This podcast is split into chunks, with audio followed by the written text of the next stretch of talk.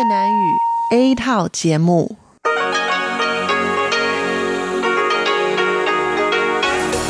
Đây là Đài Phát thanh Quốc tế Đài Loan RTI.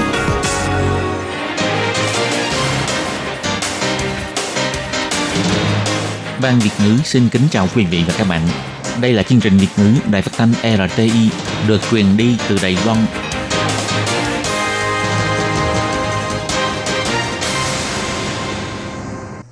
xin kính chào quý vị và các bạn. Hôm nay là Chủ nhật, ngày 2 tháng 12 năm 2018, cũng nhằm ngày 25 tháng 10 âm lịch năm Mậu Tuất.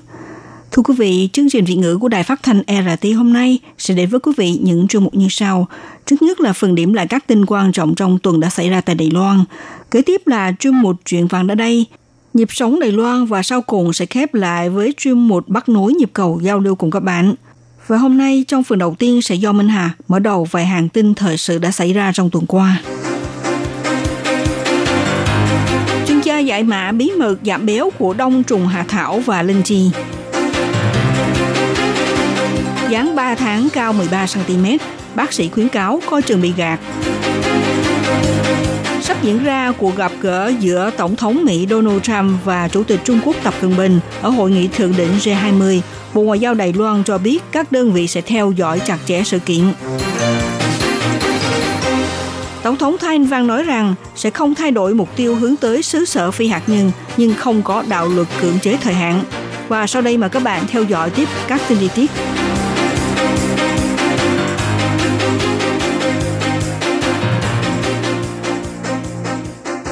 Đảng Dân Tiến thua đầm trong cuộc bầu cử 9 trong 1. Ngay trong ngày công bố kết quả bầu cử, Thủ tướng Lại Thành Đức đã xin từ chức bằng miệng với Tổng thống Thái Anh Văn. Nhưng Tổng thống Thái Anh Văn không đồng ý và có tin đồn rằng ý muốn từ chức của ông Lại Thành Đức vẫn rất kiên định.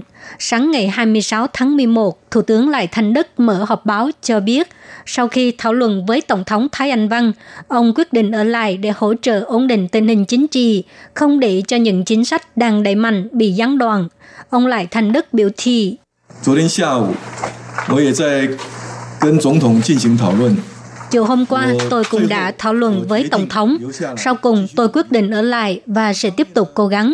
Một mặt, tôi hy vọng những công tác đẩy mạnh của Viện Hành Chính không bị gián đoạn. Mặt khác, tôi cũng mong muốn có thể hỗ trợ trong công việc ổn định tình hình chính trị, tiếp tục gánh vác trách nhiệm và kiểm thảo các loại chính sách. Trong thời gian ngắn sẽ hoàn thành các dự luật trưng cầu dân ý, tích cực hồi ứng sự trong đời của người dân. Thủ tướng Lại Thành Đức cho hay, đối mặt với kết quả bầu cử, Viện Hành Chính sẽ hoàn toàn chịu trách nhiệm, kiểm thảo các chính sách. Còn đối với kết quả các dự án trưng cầu dân ý, Thủ tướng cho hay tôn trọng và sẽ xử lý theo pháp luật. Trưởng thư ký của phụ Tổng thống Trần Cúc cũng xin từ chức. Ngày 26 tháng 11, phát ngôn viên của phụ Tổng thống Huỳnh Trọng Ngàn cho hay, tối ngày 25 tháng 11, Tổng thống Thái Anh Văn đã trao đổi với bà Trần Cúc và mong bà đừng từ chức. Bà Trần Cúc đã quyết định ở lại. Bà sẽ cố hết sức mình để hỗ trợ Tổng thống trong công tác cải cách và đối thoại với xã hội. Phát ngôn viên Huỳnh Trọng Ngàn cho hay, bà Trần Cúc tự trách mình đối với sự thua cử trong cuộc bầu cử địa phương lần này, nhất là mất đi quyền chấp chính ở thành phố Cầu Hùng. Cho nên, ngay trong thời gian công bố kết quả bầu cử, bà đã xin từ chức với Tổng thống. Tổng thống Thái Anh Văn cho rằng, trong 20 năm qua, từ thị trưởng Cao Hùng Tạ Trương Đình cho đến thị trưởng Trần Cúc, sự phát triển và lột xác của thành phố Cao Hùng mọi người đều nhìn thấy. Bây giờ, người Cao Hùng chọn người khác, dùng tiêu chuẩn nghiêm ngặt hơn để yêu cầu đội ngũ chấp chính, thì chúng ta phải khiêm nhường chấp nhận và cũng dùng tiêu chuẩn cao nhất để thúc đẩy bản thân. Tổng thống cho rằng, trong giai đoạn quan trọng để đổi mới này, sự kiểm thảo và tiến độ ổn định của đội ngũ chấp chính là rất quan trọng. Bà hy vọng bà Trần Cúc có thể tiếp tục sát cánh, hỗ trợ bà dẫn dắt đội ngũ đưa ra những sáng kiến cải cách mới nhất, làm tốt mọi công việc để đền đáp sự mong đợi của người dân. Trong thời gian diễn ra cuộc bầu cử 9 trong 1, có người từng nói rằng sự thắng bại của bầu cử sẽ ảnh hưởng đến mối quan hệ giữa Đài Loan và Mỹ. Sáng ngày 26 tháng 11, lúc trả lời chất vấn tại Viện Lập pháp, Cục trưởng Cục An ninh Quốc gia Bành Thắng Trúc cho hay, nghị đề của cuộc bầu cử lần này chủ yếu là quan tâm về kinh tế và nội chính. cho nên mối quan hệ giữa Đài Loan và Mỹ sẽ không có thay đổi sau bầu cử. Chính sách đối với Đài Loan của Mỹ có lẽ sẽ không có thay đổi gì nhiều. Ông Bành Thắng Trúc cho biết. 啊，我认为在整个对台的关系上面来讲，应该不会有太大的改变。 Tôi cho rằng đối với mối quan hệ Đài Loan sẽ không có thay đổi lớn, bởi vì cuộc bầu cử lần này chủ yếu là quan tâm về nghị đề kinh tế, nội bộ và dân chủ. Đối với hội nghị thượng đỉnh G20 và cuộc gặp gỡ giữa Donald Trump và Tập Cận Bình sắp được diễn ra, ông Bành Thắng Trúc cho hay cuộc xung đột thương mại giữa Mỹ và Trung Quốc vẫn chưa có dấu hiệu hòa hoãn. Chiếc hàng không mẫu hàm Reagan của Mỹ cập cảng Hồng Kông là hy vọng tạo nên xu thế hòa hoãn cho hội nghị G20, cũng có thể mang lại sự phát triển khác cho xung đột Mỹ và Trung Quốc. Thuốc bắc có hiệu quả giảm cân và được sử dụng có hiệu quả với khá nhiều trường hợp, nhưng ít ai nghiên cứu sự liên quan giữa thuốc bắc và các vi sinh vật.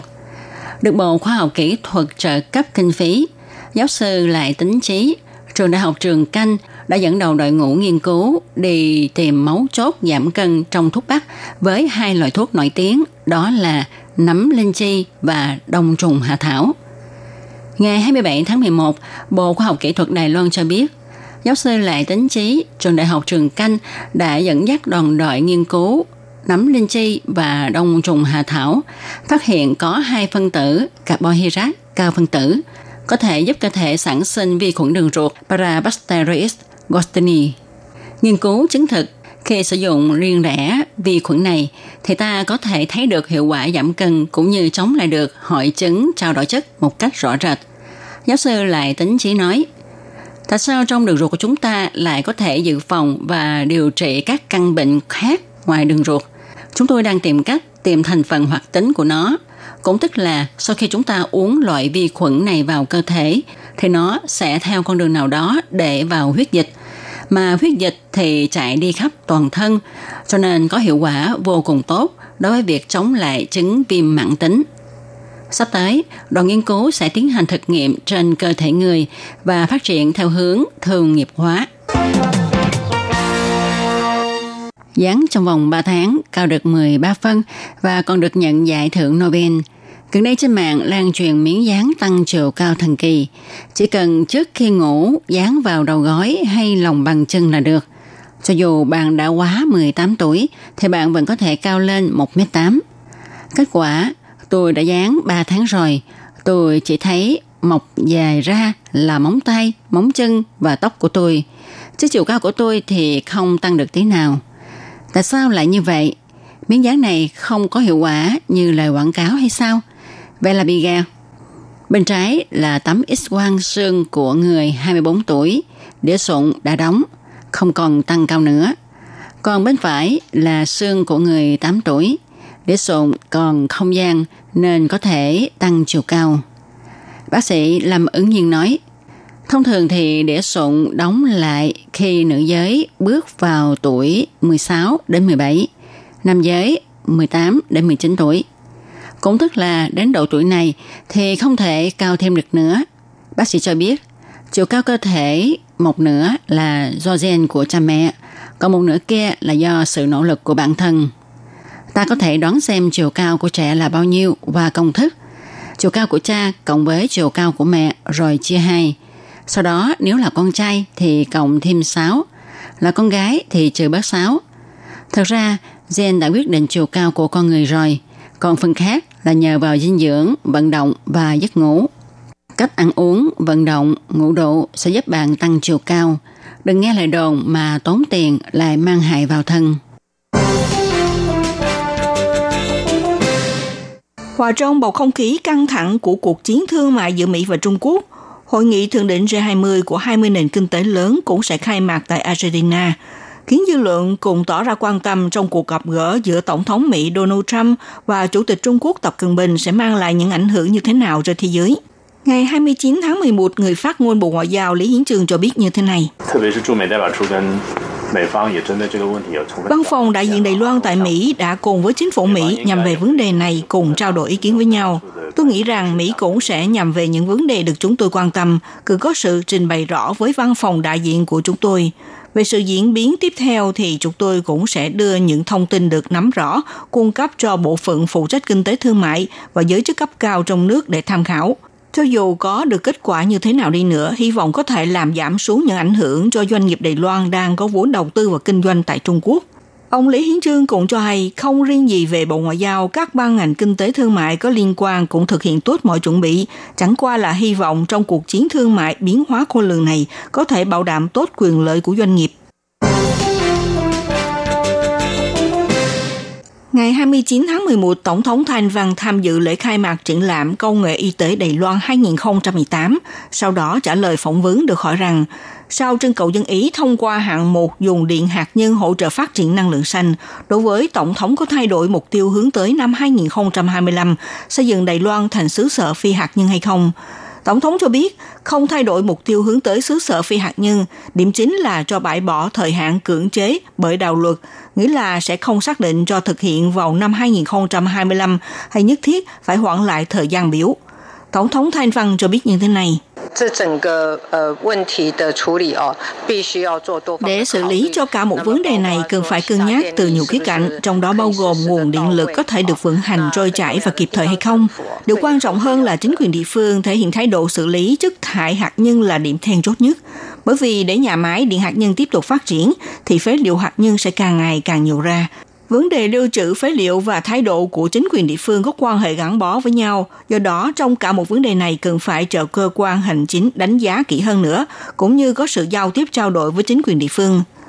Hướng đến năm 2025 trở thành xứ sở phi hạt nhân là chính kiến tranh cử của Tổng thống Thanh Văn. Với mong muốn đến năm 2025 không còn sử dụng điện hạt nhân nữa, tiến tới mục tiêu phát điện bằng năng lượng được phân phối theo tỷ lệ là 20% năng lượng tái tạo, 50% khí thiên nhiên và 30% khí than đá. Tuy nhiên, sau khi thông qua trưng cầu dân Ý dùng điện hạt nhân nuôi năng lượng xanh, như vậy sẽ bãi bỏ khoảng một điều thứ 95 của luật điện lực về điều khoản toàn bộ thiết bị phát điện hạt nhân phải ngưng hoạt động trước năm 2025. Để ứng phó sự thay đổi cơ cấu dân số trong nước, giải quyết tình trạng thiếu hụt nhân tài chuyên môn và nhân lực về kỹ thuật, ngày 29 tháng 11, Viện Hành Chính thông qua dự thảo luật nhập cư kinh tế với tiền đề không ảnh hưởng đến cơ hội việc làm và tiêu chuẩn tiền lương của người bản xứ, quyết định đưa ra chính sách thu hút và bổ sung lực lượng nhân tài từ nước ngoài. Trong dự thảo này sẽ nới lỏng điều kiện cư trú vĩnh viễn cho nhân viên kỹ thuật trung cấp, cắt giảm thời gian cư trú liên tục 7 năm còn 5 năm, số ngày cư trú trung bình mỗi năm tại Đài Loan đạt trên 183 ngày, so với nhân viên chuyên môn của nước ngoài có tổng số ngày cư trú như nhau. Hàng năm có tổng hàng ngạch đó nhờ nhân viên kỹ thuật trung cấp và mức phân phối nhân lực dành cho các cơ quan và ngành sản xuất sẽ trao cho cơ quan phụ trách quyết định. Theo dự thảo sẽ du nhập ba đối tượng nhân viên kỹ thuật trung cấp từ nước ngoài, bao gồm học sinh kiều bào và học sinh nước ngoài tốt nghiệp trung học cấp 3, cùng với trường đào tạo nghề nghiệp hội đủ năng lực kỹ thuật trung cấp là lao động nước ngoài thuộc đối tượng công nhân lao động chân tay làm trong nhà máy đã làm việc tại Đài Loan trên 6 năm và trực tiếp mở rộng cho người nước ngoài có năng lực kỹ thuật trung cấp được phép mời làm việc tại Đài Loan. Thứ trưởng Bộ Lao động Thi Khắc Hòa cho biết, theo thăm dò của Tổng phòng Thống kê Kế toán cho biết, tháng 2 năm nay Đài Loan đang thiếu hụt 101.000 nhân viên kỹ thuật trung cấp. Hiện nay đây là đối tượng thiếu hụt trầm trọng nhất. Nếu được bổ sung kịp thời thì có thể cải thiện được vấn đề về cơ cấu nhân lực. Xin chào quý vị và các bạn thính giả. Chương trình phát thanh tiếng Việt của Đài Phát thanh Quốc tế Đài Loan LTI được truyền thanh 3 buổi tại Việt Nam, mỗi buổi phát một tiếng đồng hồ. Buổi phát chính vào lúc 9 giờ đến 10 giờ tối hàng ngày giờ Việt Nam qua tần số SW 9625 kHz với sóng dài 31 m. Buổi phát lại lần một vào hôm sau 6 giờ đến 7 giờ sáng giờ Việt Nam qua tần số SW 11655 kHz với sóng dài 25 m. Buổi phát lại lần hai vào hôm sau 6 giờ đến 7 giờ tối giờ Việt Nam qua tần số SW 15350 kHz với sóng dài 19 m. Ngoài ra tại Gia Nghĩa, Vân Lâm, Đài Nam có thể đón nghe chương trình phát thanh tiếng Việt qua tần số MW 1422 kHz vào lúc 7 giờ đến 8 giờ tối hàng ngày giờ Đài Loan và đón nghe chương trình phát lại sáng 10 giờ đến 11 giờ hàng ngày giờ Đài Loan qua tần số MW 1422 kHz. Hộp thư ban Việt ngữ Vietnamese Service PO Box 123 gạch ngang 199 Taipei 11199. Còn thư từ của thính giả Việt Nam xin gửi đến hộp thư số 104 Hà Nội, Việt Nam.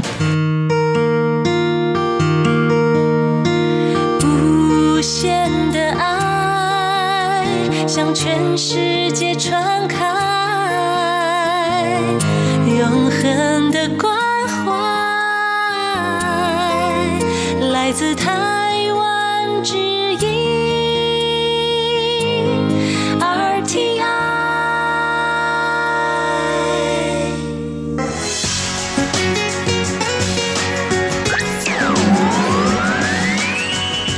đang đón nghe chương trình Việt ngữ Đài RTI truyền thanh từ Đài Loan. Chào mừng các bạn đến với chuyên mục Chuyện vãng đó đây do Minh Hà thực hiện. Chuyên mục này sẽ giúp các bạn tìm hiểu những nét đẹp trong nền văn hóa cổ truyền của Đài Loan, đưa các bạn đi khám phá những điều lý thú trên khắp mọi miền của hòn đảo Formosa xinh đẹp.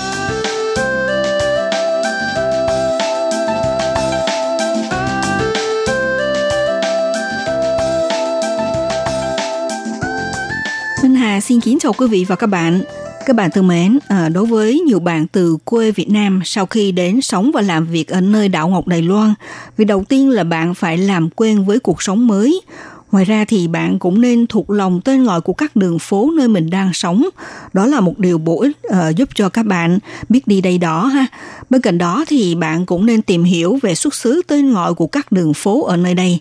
Như vậy thì sẽ càng giúp cho các bạn biết rõ hơn về nền văn hóa của nước sở tại. Thực ra từ việc mà người Đài Loan đặt tên gọi cho các đường phố và địa danh cho nơi ở thì sẽ giúp cho các bạn thấy được nhiều điều lý thú trong đó.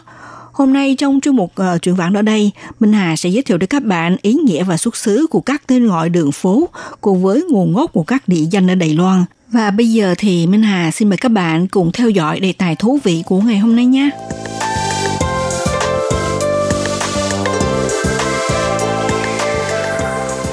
Các bạn thân mến, ờ, ở Đài Loan nếu mà muốn nắm được ờ, ý nghĩa và xuất xứ của các tên gọi đường phố cũng như là nguồn gốc của các địa danh ở Đài Loan thì nếu mà chúng ta nắm được những cái nguyên tắc đặt tên gọi ban đầu của đường phố thì sẽ khiến cho các bạn dễ nhớ và thuộc lòng đó các bạn ạ. Được biết là trong thời gian sớm nhất ha, sau khi Đài Loan thoát khỏi ách đô hộ của Nhật, chính phủ Đài Loan đã công bố biện pháp sửa đổi và đặt tên chính thức cho các đường phố ở mỗi một huyện lỵ và thành phố. Trong đó có đưa ra quy định nếu mà chính phủ địa phương khi hoạch định danh xưng cho đường phố thì nên thể hiện đúng với nền văn hóa và tinh thần của dân tộc Trung Hoa hoặc là phù hợp theo địa lý và thói quen của địa phương để đặt tên cho những con đường hợp lý và hợp tiêu chuẩn. Trước tiên thì xin nói về tên gọi của các con đường, con phố ở thành phố Đài Bắc. Thông thường là dựa theo phạm vi dưới đây làm nguyên tắc đặt tên gọi.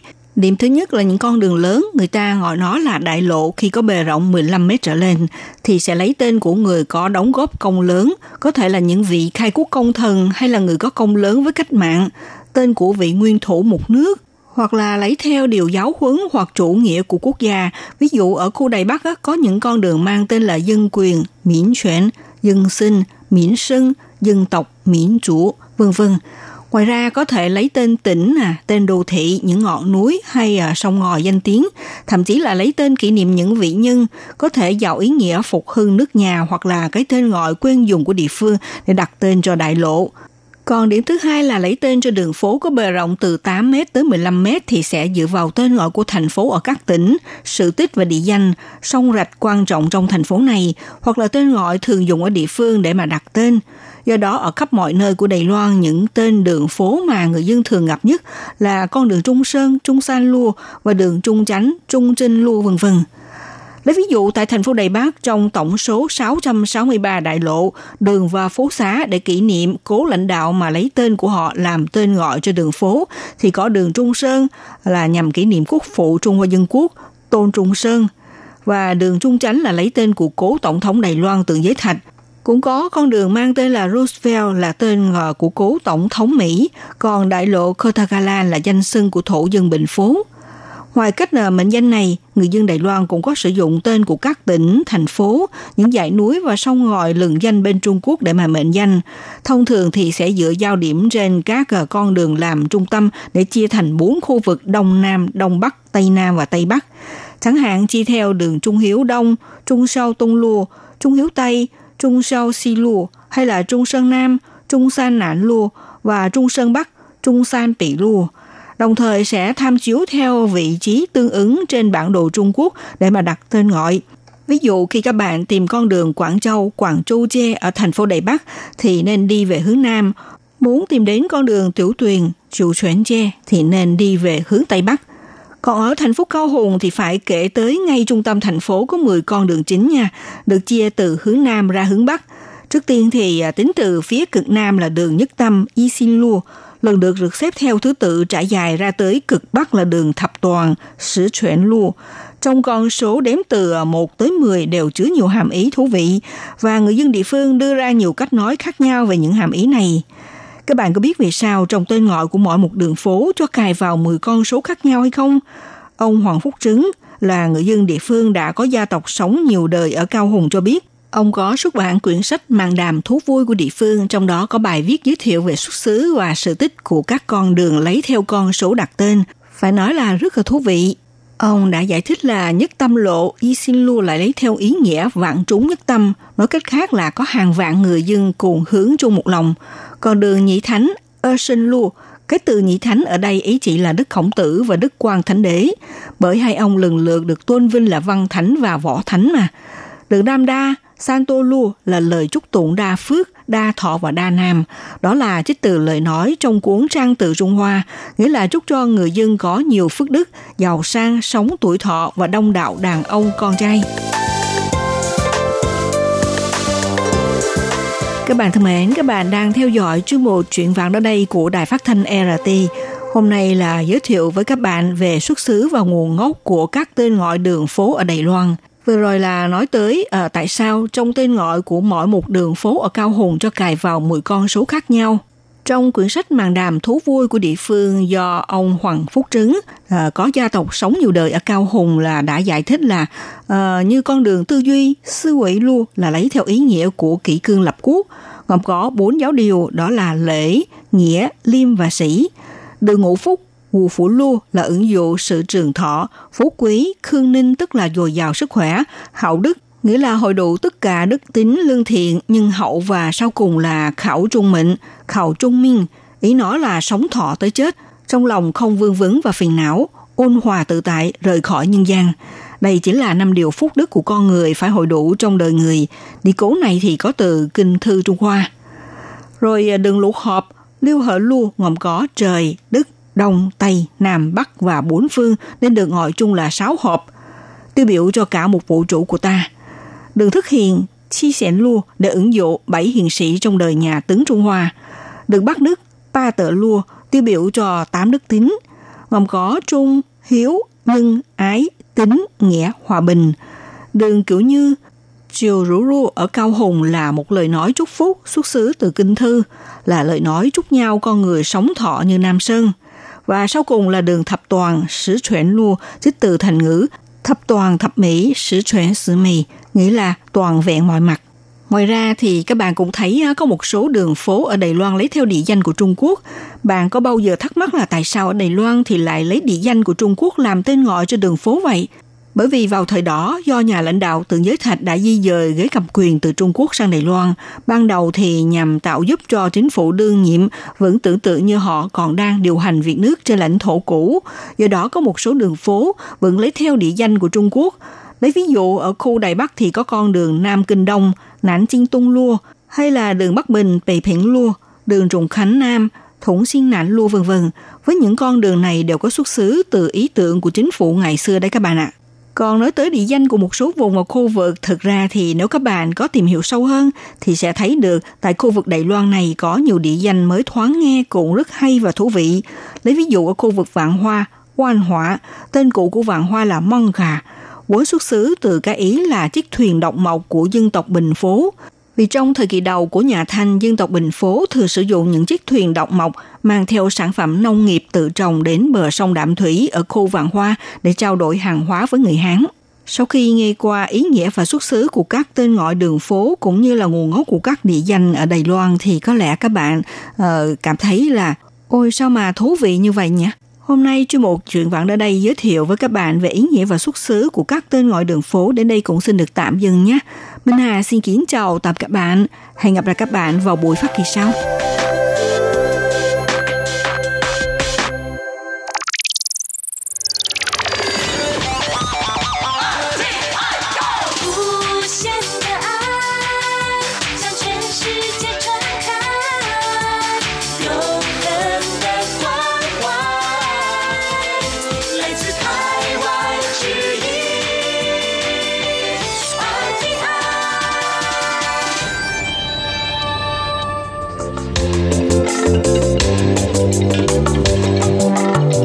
Chuyên mục Nhịp sống Đài Loan. Chuyên mục này sẽ đem đến những thông tin mới tại Đài Loan diễn ra trong thời gian gần đây do Lệ Phương thực hiện.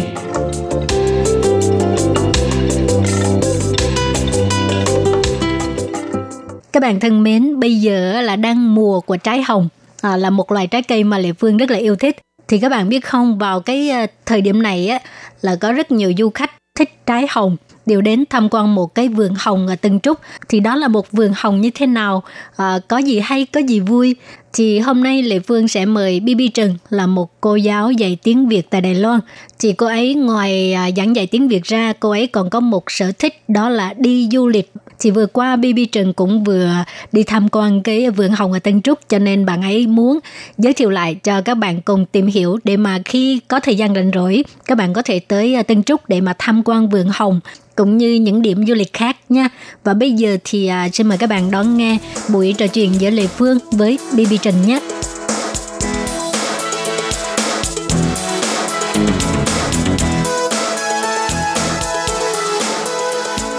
Xin chào Bibi.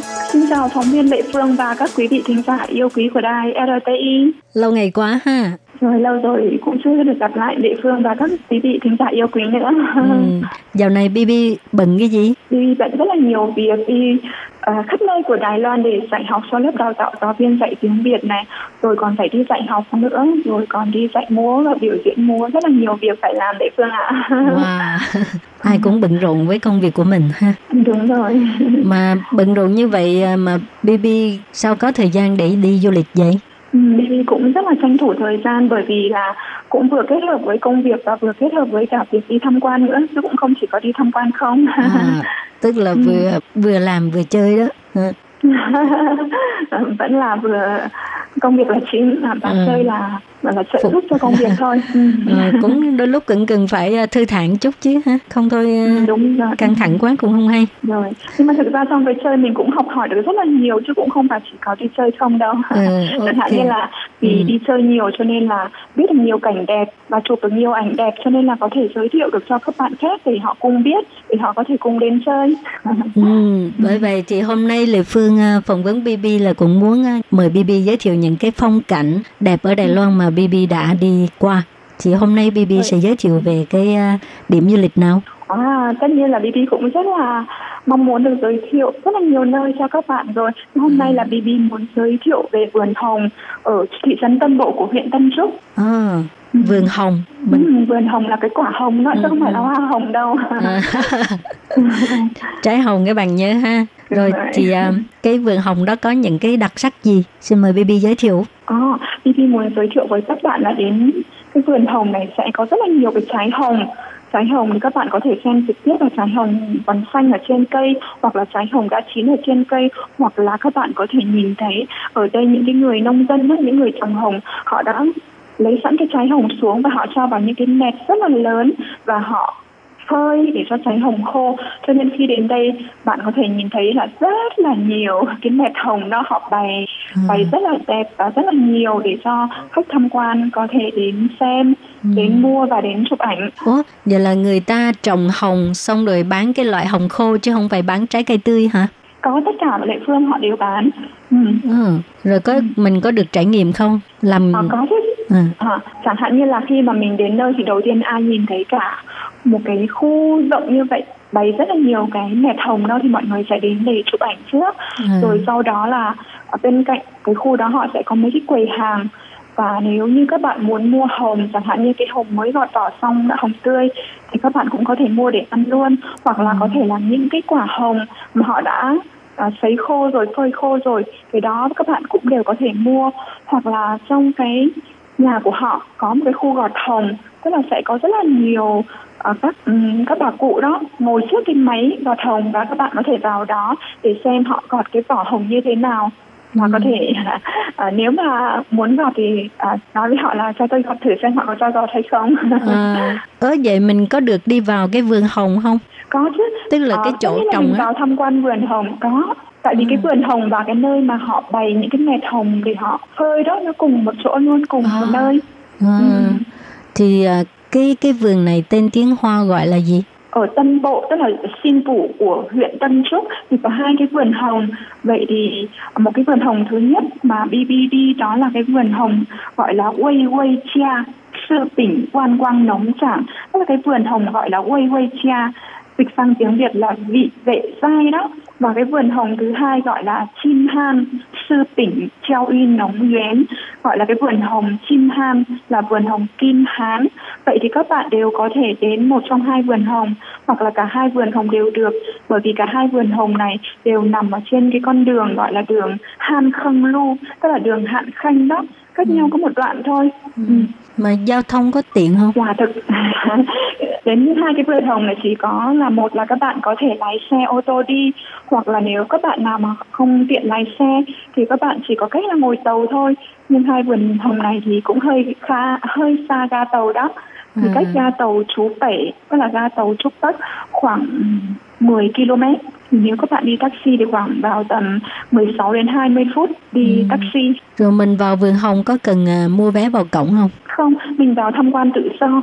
À. Mình có thể đi tham quan tất cả à, vườn hồng này cây hồng này hoặc là cái khu họ phơi hồng chụp ừ. ảnh rồi à, chụp ảnh họ còn có bày những cái mũ cái mũ của người nông dân khi họ trồng hồng đó. Thì mũ ừ. xong ở trên có cái mảnh vải che cái mũ. Rất là đẹp tất cả những cái đồ ở đó. Hoặc là có những cái làn hoặc là những cái đôi quăng gánh. Họ bày rất là nhiều hồng mình đều có thể đến chụp ảnh mà hoàn toàn là miễn phí. Ừ. thì, thì có có những người họ chỉ đến chụp ảnh thôi rồi họ không mua thôi rồi họ về. Ừ, rồi có những người có thể là mua họ không bắt là phải mua vé hoặc là phải mua. Ừ, cũng hay cũng tốt. Ừ, chứ đôi lúc uh, mua vé rồi vô không biết sợ là không thích hay như thế thấy thấy uổng tiền vé ha còn bây giờ là à. tha hồ tha hồ tham quan ừ. rồi thích thì mua đem về còn không thì thôi à. Ha. ở ừ. xin chú à, chỗ BB ở đó rất là hay lệ phương ạ chẳng ừ. hạn như là tết là mùa cam quýt đó thì mọi ừ. người cũng sẽ đi đến vườn cam nhưng mà ừ. vườn cam khác vườn hồng một chỗ là các bạn vào các bạn có thể hái cam thế xong rồi ra tính tiền ví dụ một cân là bao nhiêu tiền ừ. nhưng cái vườn hồng này khác vườn cam một chút là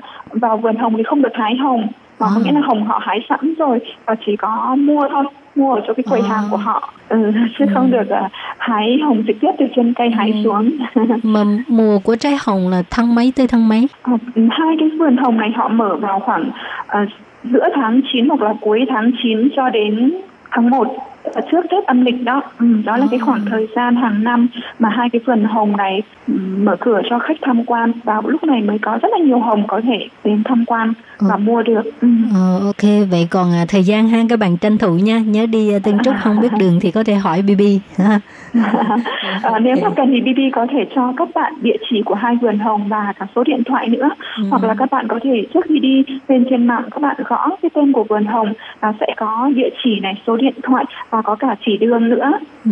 Ừ. Okay. vậy có cần phải cho các bạn địa chỉ không lệ phương à, địa chỉ thì à, nhờ BB gửi email cho mình rồi mình à, ừ. đăng lên có cái tại vì tiếng tiếng tiếng hoa đôi lúc cái chữ viết nó đọc giống mà ừ. viết khác ha nó rồi. À, viết ra thì nó rõ ràng hơn cảm ơn BB trước nha. À, không có gì cảm ừ. ơn phóng viên lệ phương nha. Rồi thì đó là một điểm du lịch ở ờ, Tân Trúc. Lệ phương nghe nói BB còn có đi Bành Hồ nữa hả? Đúng rồi BB có đi wow. à, đảo Bành Hồ và ở bên đó rất là đẹp lệ phương ạ. Ừ, lệ phương cũng rất thích Bành Hồ. Thì uh, ừ. BB đi Bành Hồ là tham quan những cái địa danh nào Hòa Bành Hồ rất là nhiều nơi có thể tham quan. Thực ra nếu mà đi một ngày có lẽ là tham quan không hết. Cho nên là BB mới có tham quan khoảng 10 cái địa điểm ở Bành Hồ thôi. Và cái địa điểm mà BB tham quan đó là ở thành phố Mã Công, tức là ừ. Mã Công Sư. Rồi ở đó có gì? Ờ, vậy thì BB giới thiệu từ từ nhé. À. Hạn đầu tiên là xem các bạn ngồi tàu hay là đi máy bay đến Bành Hồ. Thường như mọi người thường ngồi máy bay đến Bành Hồ thì nhiều hơn bởi vì ngồi tàu rất là xa và lâu. Thế nếu như các bạn vừa xuống sân bay ở Bành Hồ thì các bạn có thể đi cái nơi đầu tiên rất là gần sân bay gọi là cái Ai Mấn Sa Than tức là cái bãi biển Ải Môn, Island Sa Than. Đây là một cái bãi biển mà nằm gần sân bay Mã Công là sân bay Bành Hồ đó, ừ. cách sân bay khoảng 2 km thôi và lái xe thì khoảng có 6 phút thôi. Ừ. Ừ. Và khi đến ừ. Bành Hồ thì các bạn có thể là một là các bạn thuê xe máy, hai là các bạn có thể thuê xe ô tô hoặc là có xe đạp. Khách sạn nếu các bạn ở khách sạn thì khách sạn đều có xe đạp cho các bạn mượn hoặc là các bạn có thể ngồi taxi đến. Và đây cái bãi biển này rất là đẹp. Ừ. và bên cạnh cái bãi biển này có một công viên gọi là công viên Lín Thấu tức là công viên lâm lâm đầu đó.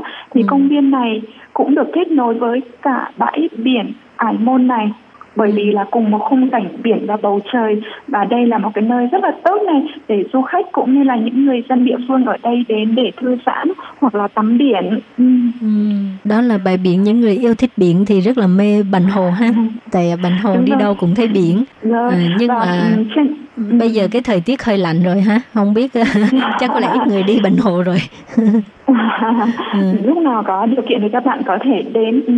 và trên cái đảo bành trên cái bãi biển ải môn này ừ. sẽ có một cái khung bằng bằng sắt họ sơn màu đỏ và trên đó có có bốn mặt phải không một mặt thì họ viết từ ai và một mặt thì họ viết từ mấn và một mặt nữa họ cũng viết từ ai bởi vì cái từ ai mấn sa than cái từ ai này không phải là từ ái là từ yêu mà là từ ải nhưng mà tại vì cái từ ai này cùng nghĩa với cái từ ai là từ yêu đó từ à. ái. Thế cho nên họ viết thành hai từ ai và một mặt nữa là họ viết từ môn. Cái khung sắt màu đỏ này rất là đẹp nằm ngay ở trên bãi biển. Cho nên là rất là nhiều người đến đây chụp ảnh cái bãi biển và cái khung sắt đỏ này có cái chữ ai mấn này. Ờ, rất thích hợp cho những người à, đang hẹn hò hả? À, baby đi hẹn với ai phải không À, không, BB cũng đi công việc thôi và tranh thủ những lúc uh, thời gian dành BB ra bãi biển để uh, chụp ảnh này và để thư giãn và để ừ. chụp với rất là nhiều ảnh đẹp hoặc là biết được thêm nhiều phong cảnh để có thể giới thiệu cho Lệ Phương và giới thiệu cho nhiều bạn bè khác okay. được biết đến. ok, thì đó là một cái uh, một cái danh ở ừ. Mà Côn, Mã Công ha. Rồi BB còn thích ừ. những cái điểm du lịch nào nữa ở Bành Hồ? Rồi rồi. Thế từ chỗ anh bắn sa than cái bãi biển Ải Môn này các bạn có thể đi về phố cổ Trung ương tức là Trung Giang Lão Chia. Ừ. Ừ. và cái phố từ chỗ cái bãi biển này đến phố cổ Trung ương này phải um, đi lái xe khoảng 20 phút và khoảng 10 km thì cái chỗ phố cổ này sẽ rất là nhiều điểm các bạn có thể tham quan. Thứ nhất gọi là Thiên Hậu Công có nghĩa là cái cái đền đền Thiên Hậu này hay còn ừ. gọi là đền Mã Tổ Mã Chủ đó Mã ừ. Chủ là một ngôi đền cổ nhất của Đài Loan và vị trí tại thành phố Mã Công của huyện Bành Hồ cũng là một cái ngôi chùa cũng rất là đẹp lệ phương ạ và rất là nhiều người đến đây ừ. À, tham quan và cái ngôi chùa này cũng ngay gần sát cái phố cổ trung ương ừ. vậy ừ. khi thì bạn đến dạo cái phố cổ trung ương này thì bạn sẽ nhìn thấy cái đền mã tổ này và sau đó bạn sẽ nhìn thấy một cái giếng nữa gọi là giếng bốn mắt gọi là sư yến chỉnh đây là một cái giếng gọi là giếng lịch sử đó và cổ xưa nhất ở thành phố Mã Công, ừ. Bành Hồ và nằm luôn trên cái phố cổ trung ương luôn. ờ, ừ. mà cái giếng đó có gì đặc sắc hả BB? Nó là một cái giếng rất là cổ thôi, giếng cổ và ừ. liên quan đến lịch sử và một cái giếng ừ. cổ xưa nhất ở cái thành phố Mã Công của huyện Bành Hồ này. À, ừ. Nhưng cái giếng này thực ra nó rất là nhỏ. Nếu như các bạn mà đi dạo phố cổ, các bạn không để ý thì các bạn không biết đây là cái giếng, à. bởi vì nó rất là nhỏ, nó nằm trên ngay cái nền đất của cái chợ. À, vậy các bạn nhớ đến đó. À, lần ừ. sau mà đi tới phố cổ ừ. Trung ương là nhớ phải để ý nhìn tìm kiếm cái giếng đó. Hôm đó bb dạo phố cổ xong rồi bb cứ tìm hoài cái cái giếng bốn mắt này. Tại vì bb xem trên mạng thấy có đề cái giếng này cũng rất là nổi tiếng. Và à. bb tìm không thấy đâu. Nên bb mới dừng lại ở cái hiệu một bà cụ bán kem đó. Bb mua một cái tem rồi bb hỏi bà cụ là à, cụ ơi cho cháu hỏi là cái giếng bốn mắt này ở đâu ừ. cụ chỉ ngay cho bb ngay bên sát ngay cạnh chân bb luôn à. hóa ra là bb đứng cạnh mà bb không biết bởi vì nó cũng rất là nhỏ và ngay trên nền đất thôi Ừ. và nó không có cái giếng gọi là cái lỗ to mà ở dưới đựng nước như mình thường nghĩ đâu ừ. cũng rất là đặc biệt ừ. ha cho nên các bạn ừ. trước khi mà đi du lịch á mình phải tìm hiểu trước có những cái ờ, địa danh nào ha rồi các bạn là nghe BB giới thiệu về cái giếng bốn mắt à, rất là thú vị ha. À, nhưng mà vậy à, tại vì à, à, thời lượng chương trình có hạn cho nên á, chương mục của mình là hôm nay xin tạm chấm dứt ngang đây. À, tuần sau Lệ Phương sẽ mời BB giới thiệu tiếp những cái à, phong cảnh những cái địa danh thú vị ở Bành Hồ. Cảm ơn các bạn đã theo dõi nhé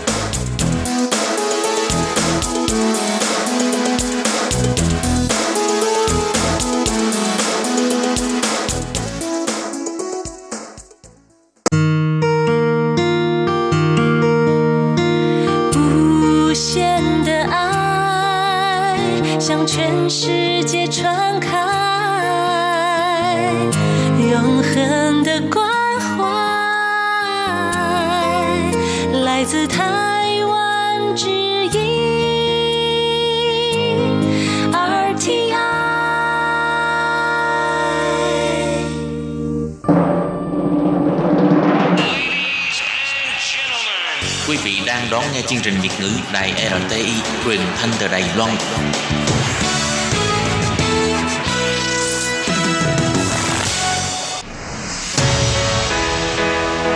Tốt Kim, Tường Vi, chào mừng các bạn đến với chuyên mục Nhịp cầu giao lưu.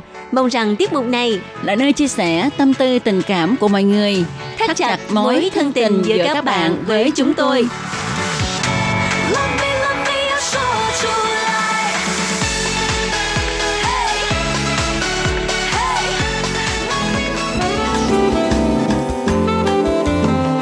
Hello, tôi Kim và Tường Vi xin chào các bạn. Hoan nghênh các bạn lại đến với chuyên mục nhịp cầu giao lưu ngày hôm nay.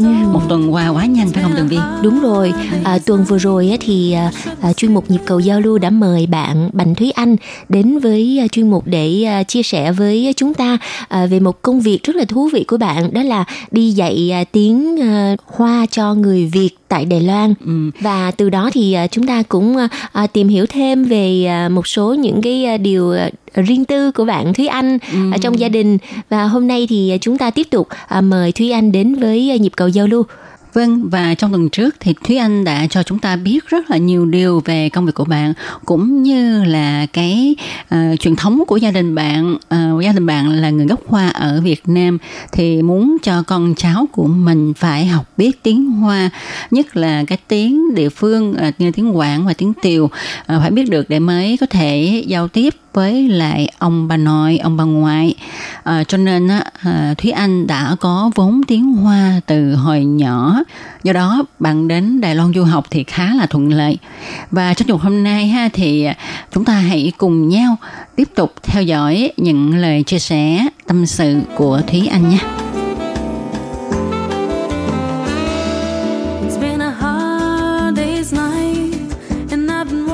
Này nói bên ngoài đề tài à, có một cái à, tập tục hay là cái văn hóa của gia đình người Hoa ở Việt Nam á là người Hoa hy vọng là con cháu của mình á sẽ kết hôn với người Hoa Ừ, đúng vậy, đúng, không? vậy. gia đình của Thúy Anh thì sao gia đình của em thì em nghĩ là ông bà vẫn hy vọng là bọn em sẽ phải kết hôn với người Hoa Ừ. đúng vậy họ cảm thấy là nếu như kết hôn với người Việt thì cảm giác như là có ngoại tộc vào Đúng nhà rồi, mình đúng rồi. do đó khi mà quen bạn trai hoặc là bạn gái thì ông bà cũng sẽ hỏi là ờ nó là Người họ gì? là người người Hoa hay người Việt Ừ.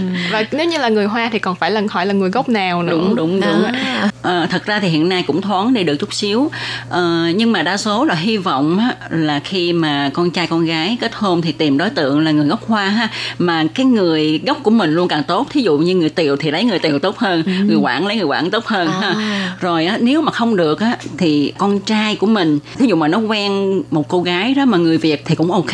Tại vì cái quan niệm là khi mà gả thì con gái sẽ về nhà mình. Ừ. và về trong nhà mình thì Trở sẽ theo người mình, nhà mình. à, người nhà mình và nó sẽ phải học cái tiếng của mình nó theo mình luôn. Còn con gái á, mà quen ờ, chàng trai người việt á thì gả đi rồi. Sợ bị mất gốc mất không? gốc đúng. Thì tại đúng đúng nhiều khi gả đi qua bên nhà chồng á mà nói tiếng việt không thì con gái mình từ từ cũng nói tiếng việt không. Rồi con cháu cũng nói tiếng việt theo bên nhà chồng cho nên mất gốc. Thúy Anh là rất là may mắn là bởi vì nhà em là uh, lai tới uh, tiều người tiều và người quảng. Cho nên là cái sự lựa chọn của em sẽ nhiều hơn đúng không? Mà em cũng cảm thấy điều này khá là may mắn. Em nghĩ là gia đình em bây giờ cũng thoáng hơn nhiều trong cái tư tưởng này. Tại vì ờ, cũng tiếp xúc với cộng đồng người việt nhiều hơn và cũng có quen biết rất là nhiều người việt. Do đó cảm thấy là có người Việt trong gia đình thì cũng là một cái gì đó nó rất là hòa hợp hoặc là ừ, khiến cho gia đình mình nó phong phú hơn. Ừ. Yeah. Đúng ra thì bây giờ cộng đồng người Hoa ở ờ, thành phố Hồ Chí Minh á nó không có còn uh, cái bằng kính khép kính như hồi xưa. Không? Hồi xưa thì ở cái vùng đó ha, như quận 5, quận 6 thì cái khu nào đó thì toàn là người Tiều không, cái khu nào đó thì toàn là người Quảng không, rồi cái khu nào đó thì toàn là người Phúc Kiến không, thì họ sống trong cái khu đó họ chỉ nói cái tiếng đó thôi. Ừ. Ừ. Rồi họ đối với người Việt á, rất là xa lạ, rất là xa ừ. lạ cho nên họ không có thích lắm. Ở bây giờ thì khác rồi ha. Bây giờ thì cái khu đó nó đúng ra là người Việt uh, vào sinh sống rất là nhiều, ừ.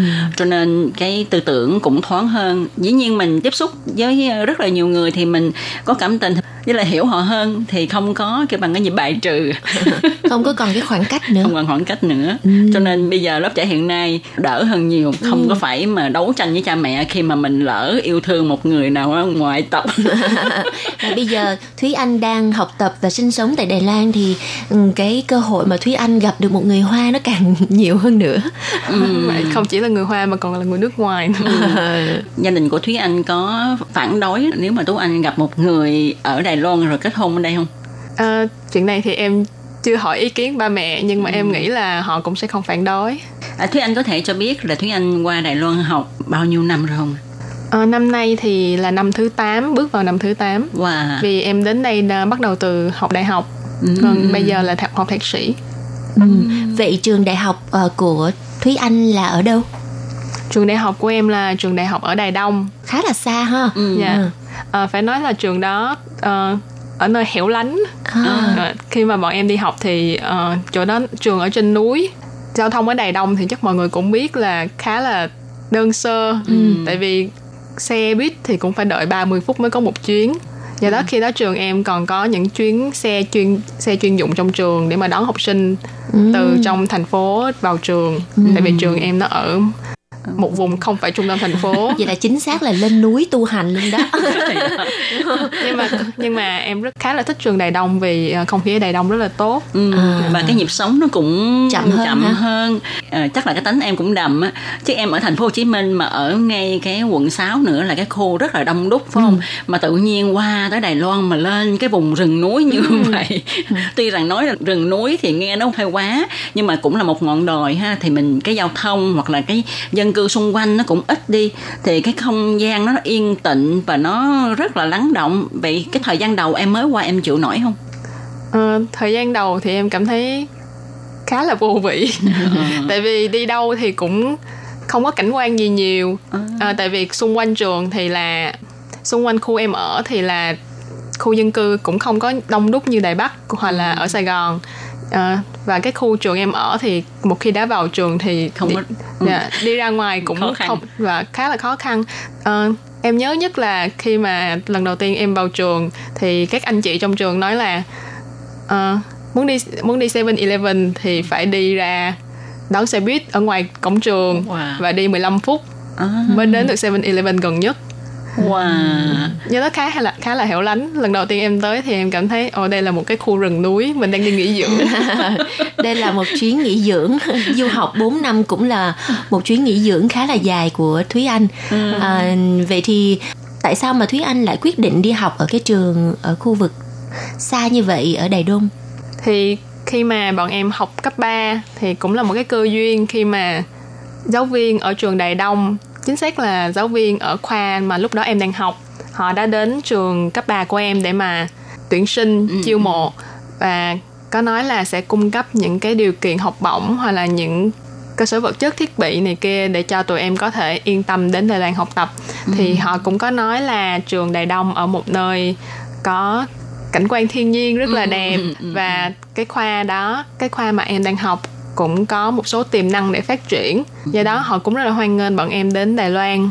Ừ. à, thêm một điểm nữa đó là thời điểm đó bọn em cũng không có những cái thông tin gì nhiều như hiện nay không có mạng để mà tra hoặc là không có những cái hội du học hội tuyển sinh này kia đến để tham để tham khảo. Ừ. do đó khi mà bọn em thấy uh, trường đại đông đến để chiêu sinh thì bọn em nghĩ là ở đây cũng là một cơ hội. Do đó thì em đã apply vào cái trường này ừ. oh. và sẵn giới thiệu luôn là với các bạn là Thúy Anh là um, học ở trường cấp 3 là một ngôi trường rất là nổi tiếng ở Sài Gòn đó là trường uh, Lê Hồng Phong là một ngôi trường chuyên mà Tường Vi nhớ ngày xưa mà lúc mà Tường Vi cấp 3 mà để cấp 2 mà thi lên cấp 3 mà nói mà đậu trường Lê Hồng Phong thì thật sự chắc là thiên tài mới đậu trường điểm đây là một ngôi trường chuyên vô cùng nổi tiếng ở Sài Gòn và các bạn học sinh ở trong trường Lê Hồng Phong thì đều có thành tích vô cùng xuất sắc.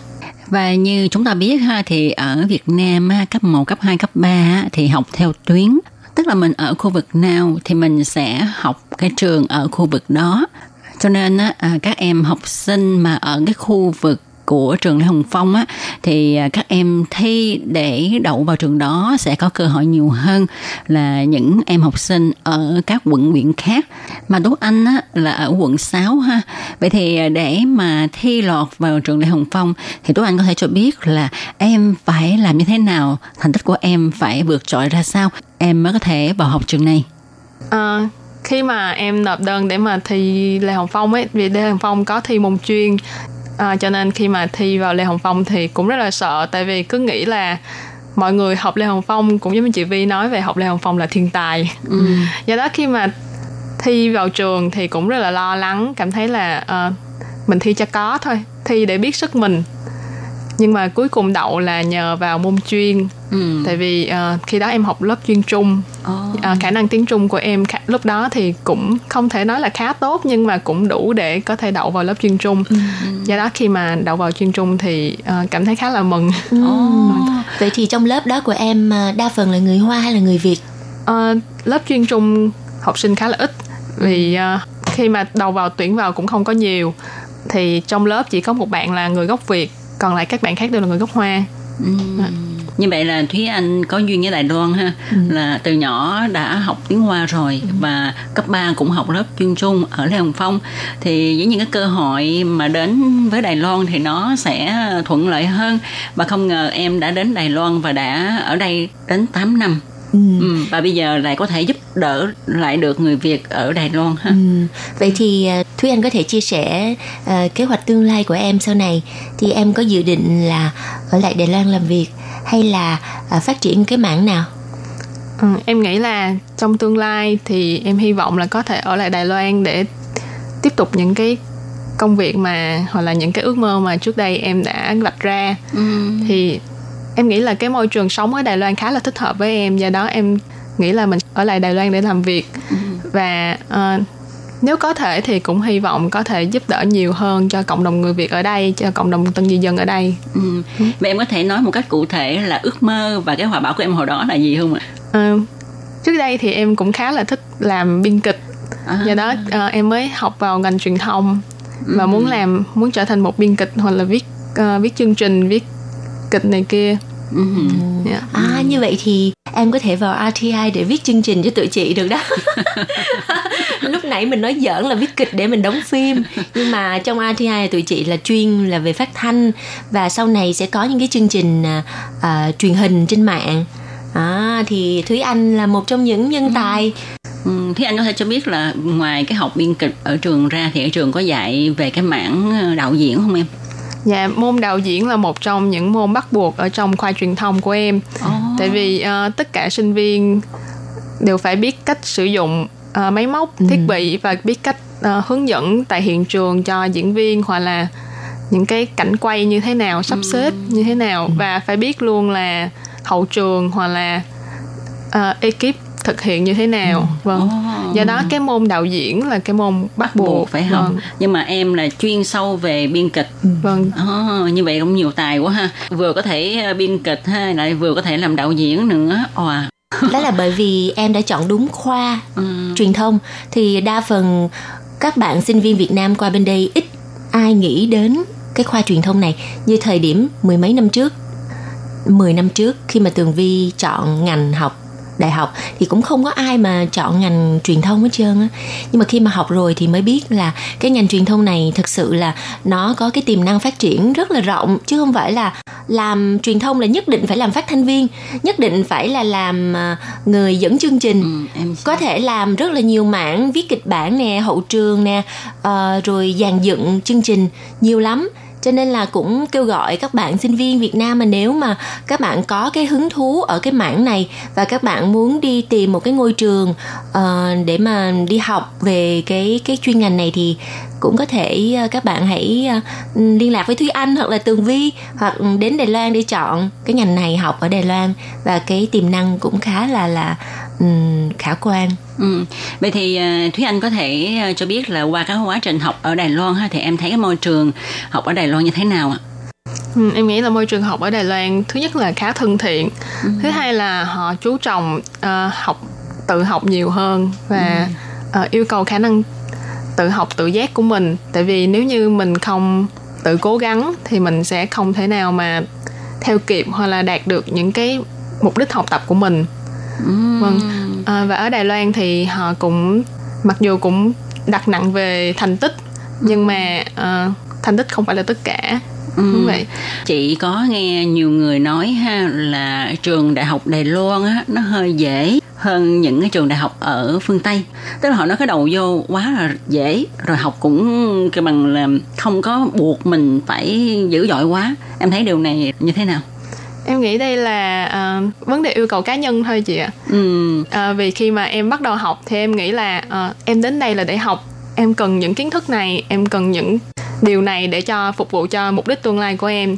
Do đó khi mà em vào đại học ở trường đại học đài loan của đài loan thì em nghĩ là mình sẽ phải cố gắng nhất là không chỉ là cố gắng như những người khác hoặc là nhưng mà còn phải cố gắng hơn gấp mấy lần vì uh, mình về ngôn ngữ hoặc là về văn hóa về kiến thức nền mình đều không có giống với người dân bản xứ Ừ. Yeah. cho nên mình phải cố gắng ừ. và cái ờ, như nãy thúy anh có chia sẻ là cái chế độ của trường đại học đài loan tức là họ để cho sinh viên tự động tự giác chứ không có ép buộc cho nên ừ. nếu mà ai xác định được mục tiêu của mình thì sẽ rất là cố gắng ừ. còn mà ai mà không tức là muốn học để học, có học để có thôi thì ừ, vâng, học xong vâng. thì có tấm bằng vậy thôi à. nhưng mà nó chỉ là một tấm bằng bằng giấy thôi chứ không có cái thực lực ừ, thực ừ. sự ừ. nhưng mà thúy anh có chia sẻ là em học ở trường đài đông không phải là cái khoa truyền thông và em khi mà chọn cái ngành truyền thông để mà tiếp tục học thạc sĩ á, thì những cái khó khăn của em là như thế nào ừ, khi mà em chọn để mà vào ngành truyền thông học thạc sĩ thì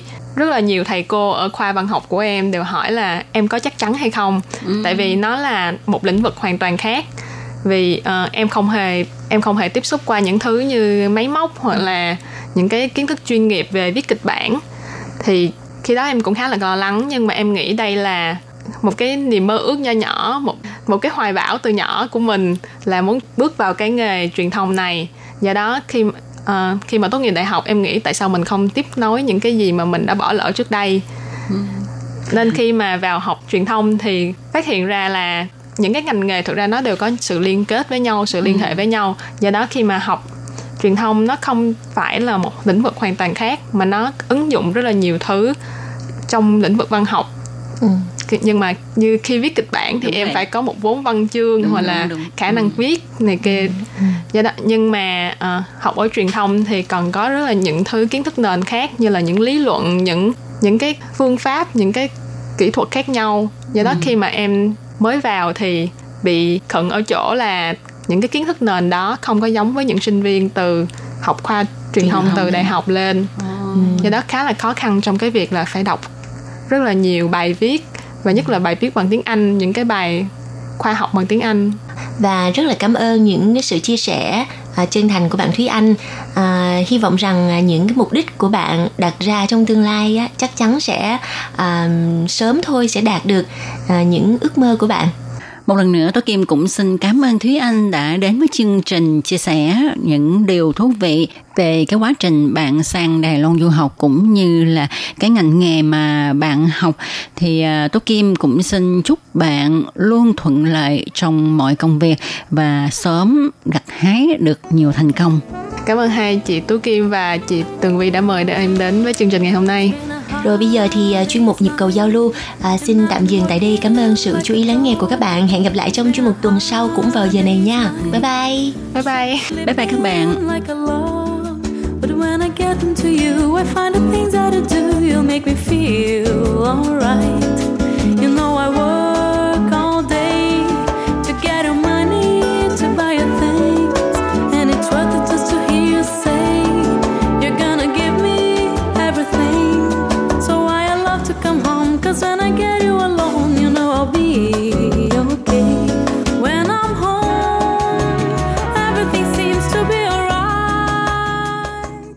hộp thư ban Việt ngữ, Vietnamese Service PO Box 123 gạch ngang 199 Taipei 11199 còn thư từ của thính giả Việt Nam, xin gửi đến hộp thư số 104 Hà Nội, Việt Nam.